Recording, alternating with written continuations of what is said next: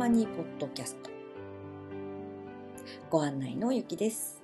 リクエストいただきました。ありがとうございます。まったりと行っておりますが、こうやって、あの、リクエストいただけるっていうのは、本当嬉しいことです。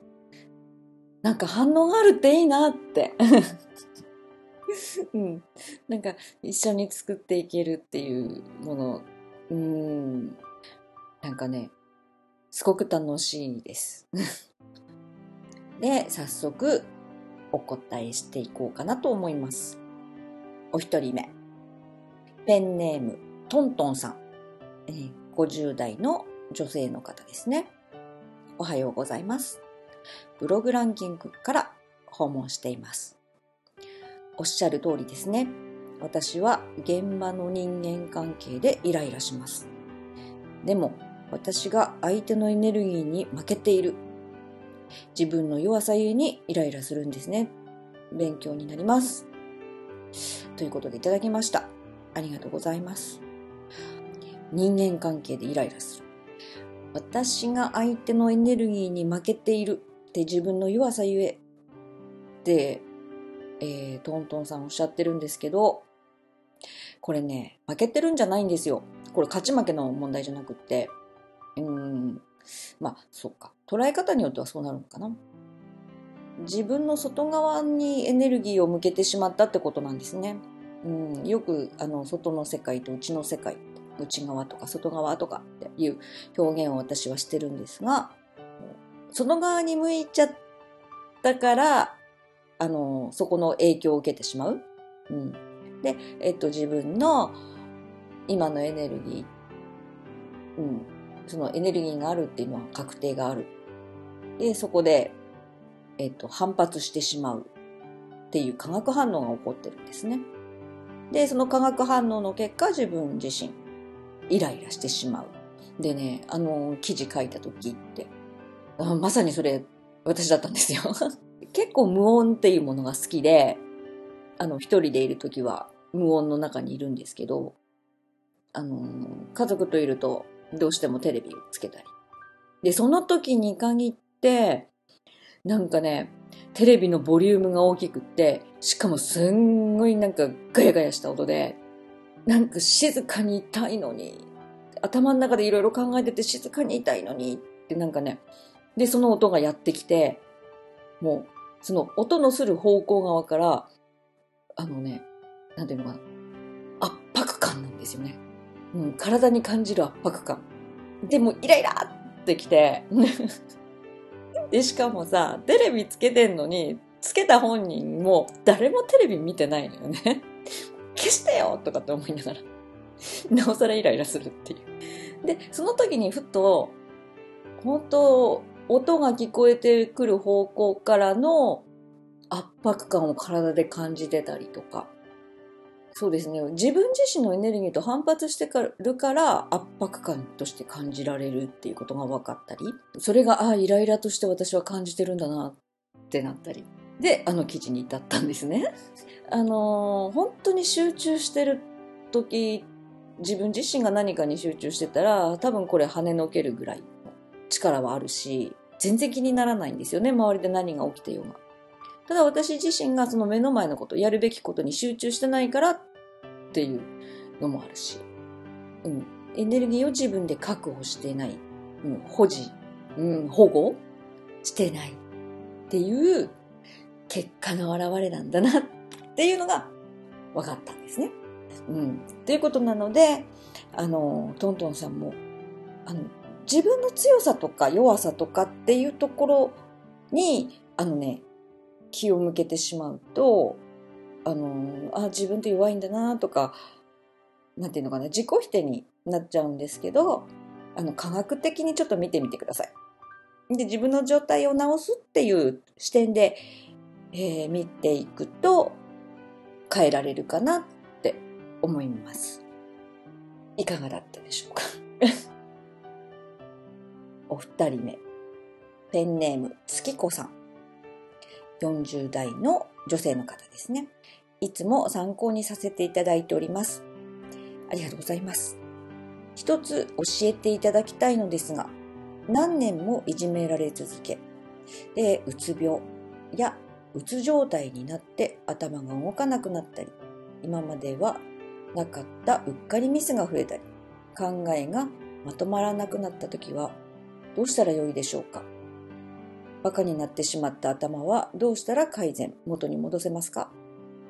運動、瞑想、呼吸とかあるようですが、早期に治す方法があれば理由も踏まえて教えてください。ということでいただきました。ありがとうございます。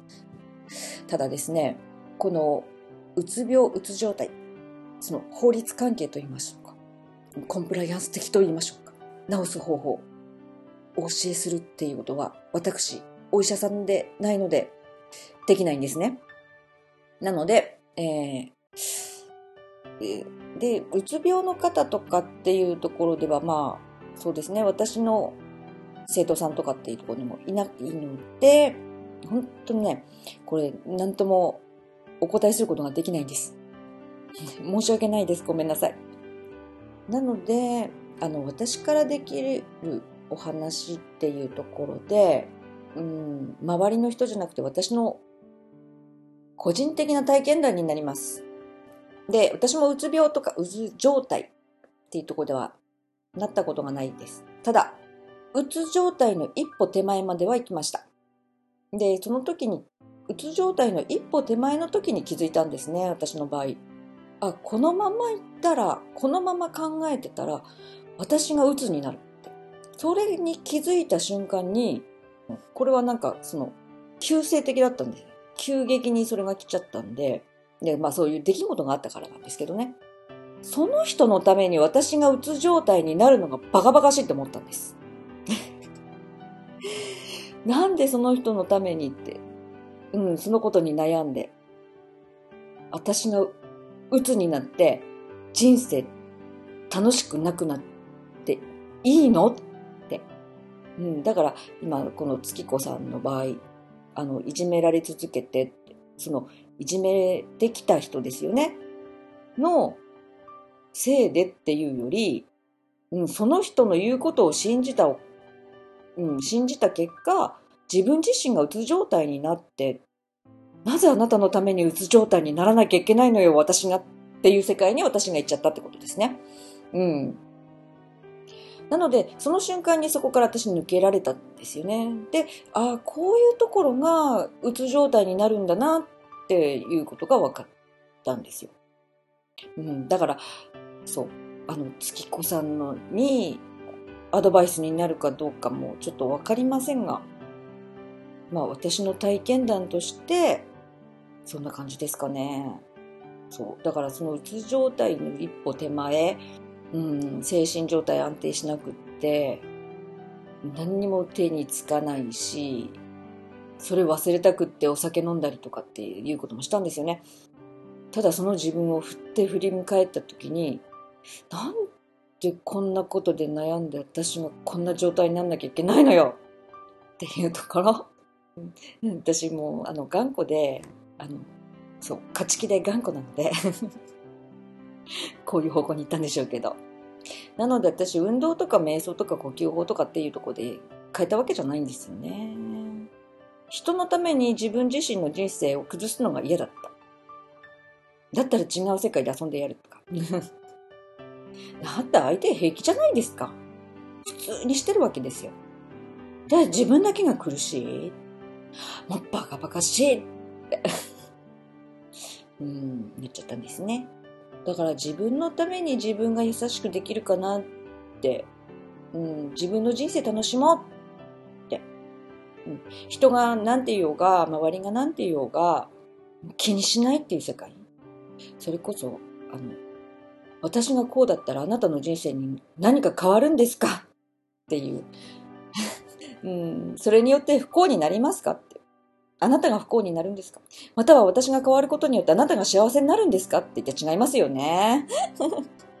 それこそそういうのね、不幸になるのか幸せになるのかって言って自分自身だし、で、それの影響ね、私が心地よかったら周りにいる人心地いい。でもそれって、あの、家族とかあの、ずっと近くにいる人ですよね。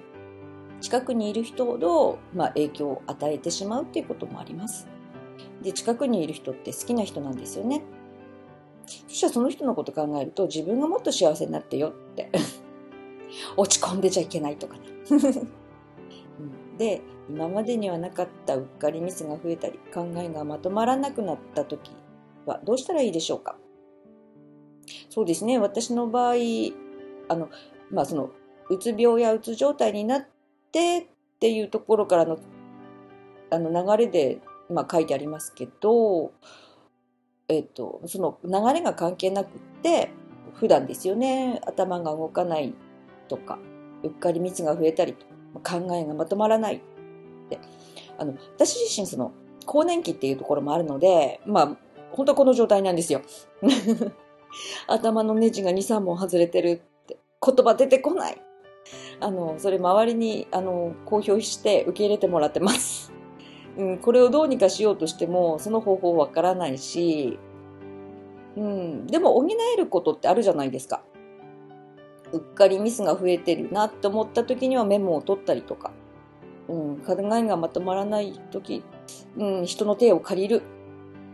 で、えっと、元に戻ろうっていうことをするよりも、今のその状態だったら何ができるかっていうところを私は常に考えてます。あの、もちろん、そうですよね。あの、食べ物を変えたりとか、ね、食事変えたり、睡眠の質を変えたりって、もうします。もちろん。うん。あの、姿勢直したりとか。まあそういうところかな、私がやるのは。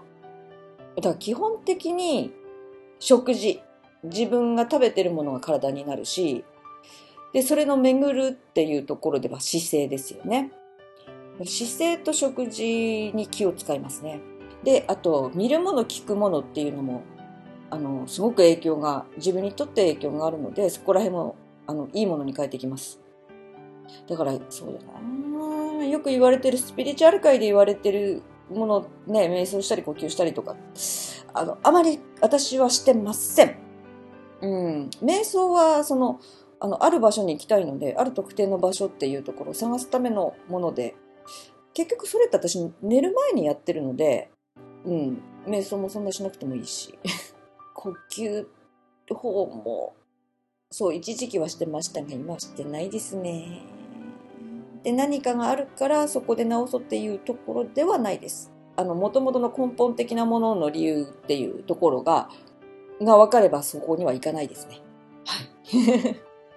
で、あの、本当月子さんごめんなさいね。参考になるかどうかってうん、私のちょっと体験談しかお伝えできないので、申し訳ないです。ごめんなさい。もう一方、いただきました。ペンネーム、K さん。30代の女性の方。コアさん、こんにちは。いつも読ませてもらってます。シンクデュファレントの方で質問に答えていただいたものです。はい。わかります。ありがとうございます。あの、多分、キャラが全く違うので 困惑されたらごめんなさい。うん、あの、そう。一人の時あのテンションは保てないですうん、一人の時とは大体こんな感じですね。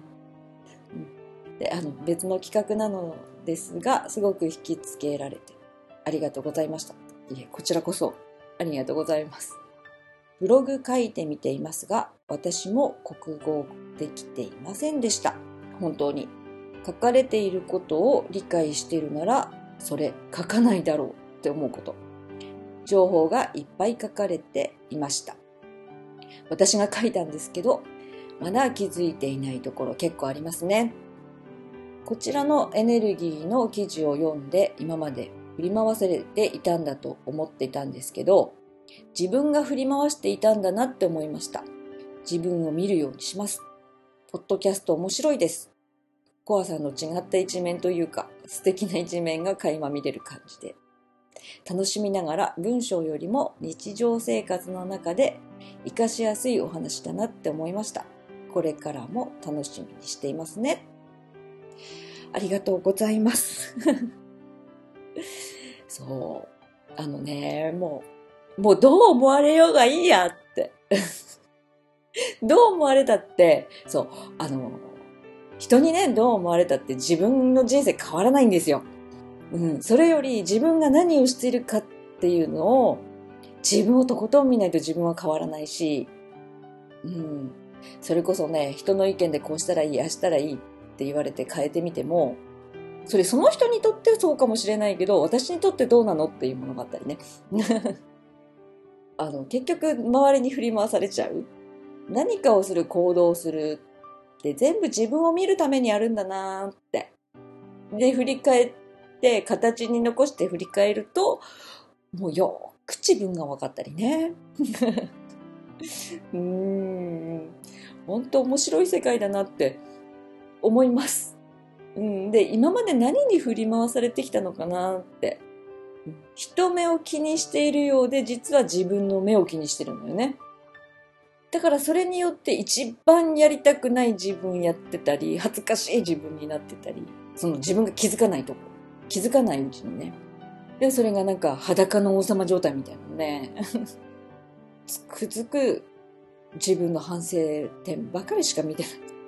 ここ直さなきゃ、ここ直さなきゃ。だからね、そう。多分ね、結構そういう人いると思うんだけど、人前で自分の字を書くのが恥ずかしい。汚い字を見せるのが恥ずかしい。もうこう、人目ですよね。私もそうですけど。でも、そう思った瞬間に、いつもより汚い字になっているんだな、これが。あの、エネルギーぶらしてる証拠なんですよね。だから、いかに人目を気にしないで書けるかっ。一人の時ってもっと綺麗な字書いてるんだけど、どうして？みたいなさ。絶対あると思う。だから、ほんとね、日常って大切だなって思う。日常何のその人目って気にしてない状態？で、いかにちゃんとできるか。うん、そこの形っていうものをちゃんとしていく。うん、だってそこが一番いい状態だし、一番できてる状態だなって、うん、自分を見てて思うんですね。あ、でも、そっか、真逆の人もいるな人の目があることによって、いい気ができて、失敗しない人とか。あ、もう、そっか、これも自分見ないとわかんないですね。どっちのタイプか。で、また多分違うタイプの人もいるだろうし。でも見るっていうところではみんな一緒なんですよね。そうやって形になった自分っていうものを見ていかないと自分がわからない。うん。これはどんなタイプの人でも一緒です。共通ですね。で、ここでは本当、あの、共通できること、共通なものを伝えてるんです。全部の人がこれやった、こういう風にすれば。うん。でも、その先のことは、その人それぞれのタイプとか、うん、エネルギーっていうところで変わってくるもの。共通する点っていうところでどんどんどんどん、あの、広く見ていく。広く見ていけば見ていくほど共通点が見えてくるんですよね。で、狭く見れば見るほど、それその人だからだよねってなってくる。私には違うけど、うん、あなたには合ってるよねっていうものが狭く見る世界。広く見れば見るほど、ああ、全員に共通してるっていうものが見れるし。だから考え方っていうのをどんどん広くしていくんですよね、ここは。なので、あの、ブログっていうところでは、本当抽象的な表現しかできない。申し訳ないですけど。そこが本当、あの、人間にとっての共通点。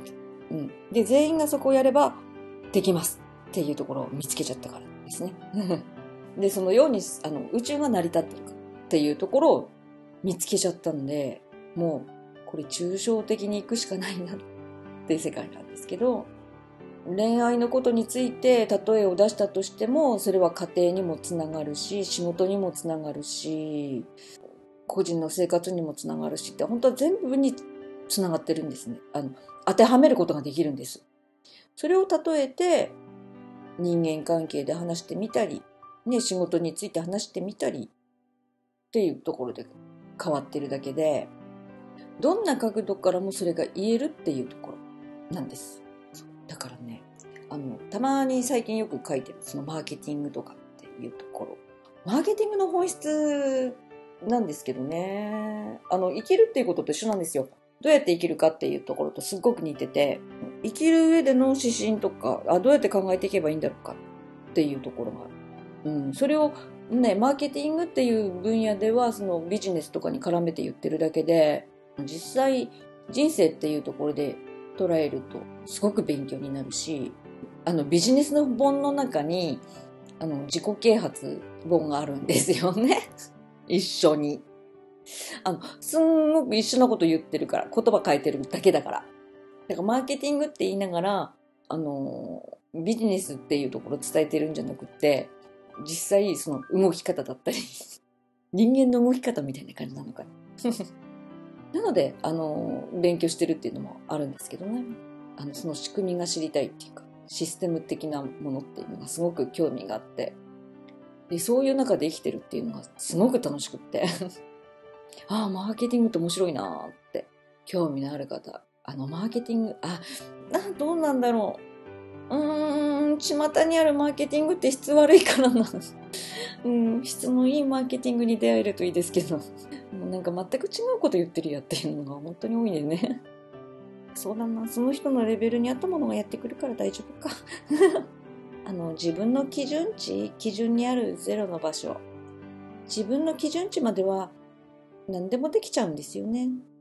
だから基準が高い人ほどできる確率はいっぱいあるし、うん、そこまですぐ行っちゃうし。でもその基準値を上げるっていう作業をしていかないと、結局ね、どこも中途半端で終わるんで なので普段のその生活、うん、いろいろ直していかないと、自分の基準値、人間力を上げていかないとっていうところでお伝えしてるんですね。やり続ければやり続けるほど、上手くなっていけば基準が上がってるってことです。やり続けても上手くなってないっていうのは、ただ同じことを繰り返してるだけで、時間の無駄です。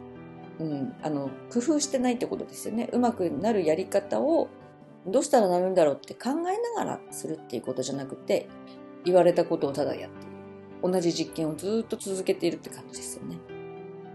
人生すべて改善です。だから改善という言葉もあんまり使いたくない。